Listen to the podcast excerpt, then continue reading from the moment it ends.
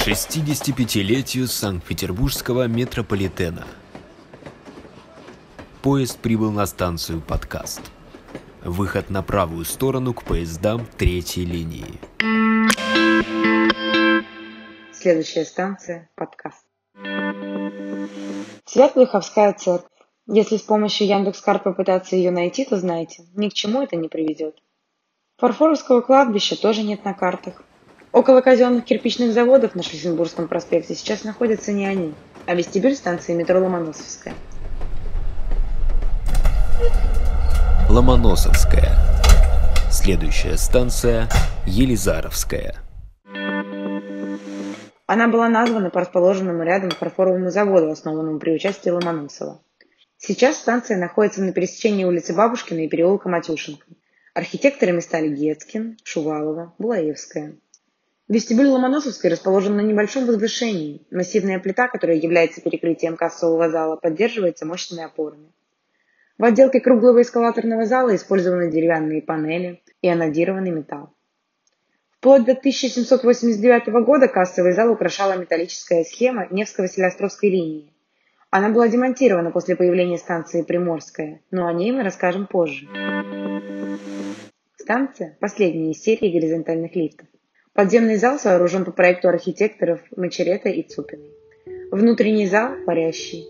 Архитектурные формы смягченные. Стены своеобразно наклонены внутрь зала. Стена выполнена из белого мрамора и украшает ее бронзовый брельеф, посвященный Ломоносову. Архитектором выступил Городецкий. Елизаровская. Следующая станция – площадь Александра Невского. Первый народный комиссар путей сообщения РСФСР Елизаров. Станция метро получила название благодаря своему расположению на проспекте Елизарова. Она была открыта 21 декабря 1970 года. Павильон – это отдельно стоящее здание, располагающееся на пересечении улицы Бабушкина и проспекта Елизарова. Проект Гекскина и Шуваловой. Над входом есть козырек, в котором установлены потолочные светильники.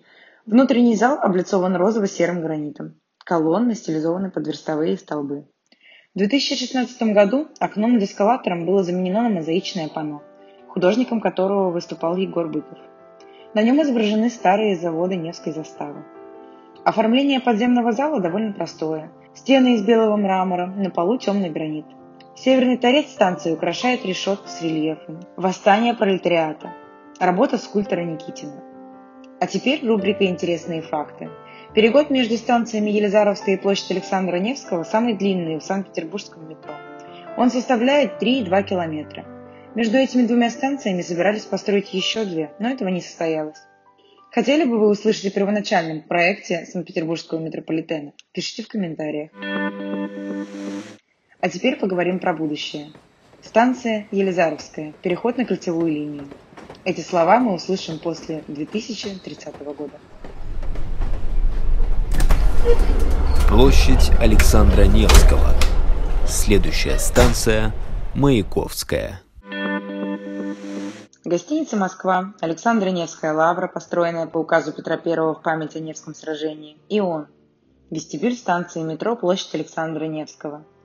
В 2002 году на площади перед вестибюлем появился памятник великому русскому князю. Наземный павильон ничем не отличается от типовых сооружений, таких как Парк Победы, Электросила, Фрунзенская. Заходя в наземный зал, мы попадаем с вами в круговой зал, а затем и в перекрытый сферическим куполом эскалаторный зал – Вестибюль выполнен в эстонском доломите и уральском мраморе. Для освещения используются серебристые светильники. Подземный вестибюль немного отличается от того, что был открыт в 1967 году. На торцевой стороне находилась композиция Александр Невский с дружиной по эскизам художников Костюхина и Новикова. Композицию должны были сделать из медного профиля, но идею не утвердили. В итоге было принято решение использовать алюминиевый лист, который сверху покрыли золотым налетом. Лист вскоре стал чернеть. Сегодня композиция находится в торце поперечной камере.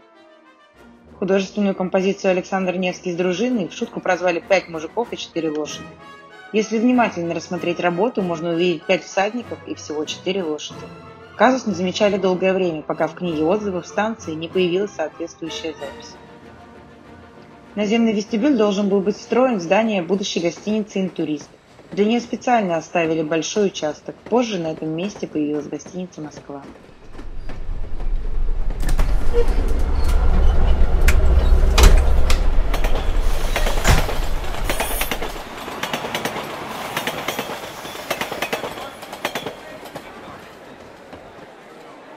Подошел к концу второй выпуск нашего подкаста. Мы проехали Ломоносовскую и Елизаровскую. На станции площадь Александра Невского можем перейти на четвертую линию, но не будем. Как и обещали, продолжим движение по зеленой ветке Санкт-Петербургского метрополитена. Меня зовут Хлоева Анна, а о следующих станциях вам расскажет Анастасия Бабич. Подписывайтесь на инстаграм Метро Подкаст и слушайте нас на всех доступных платформах. До встречи на следующей станции, потому что следующая станция – подкаст. Thank you.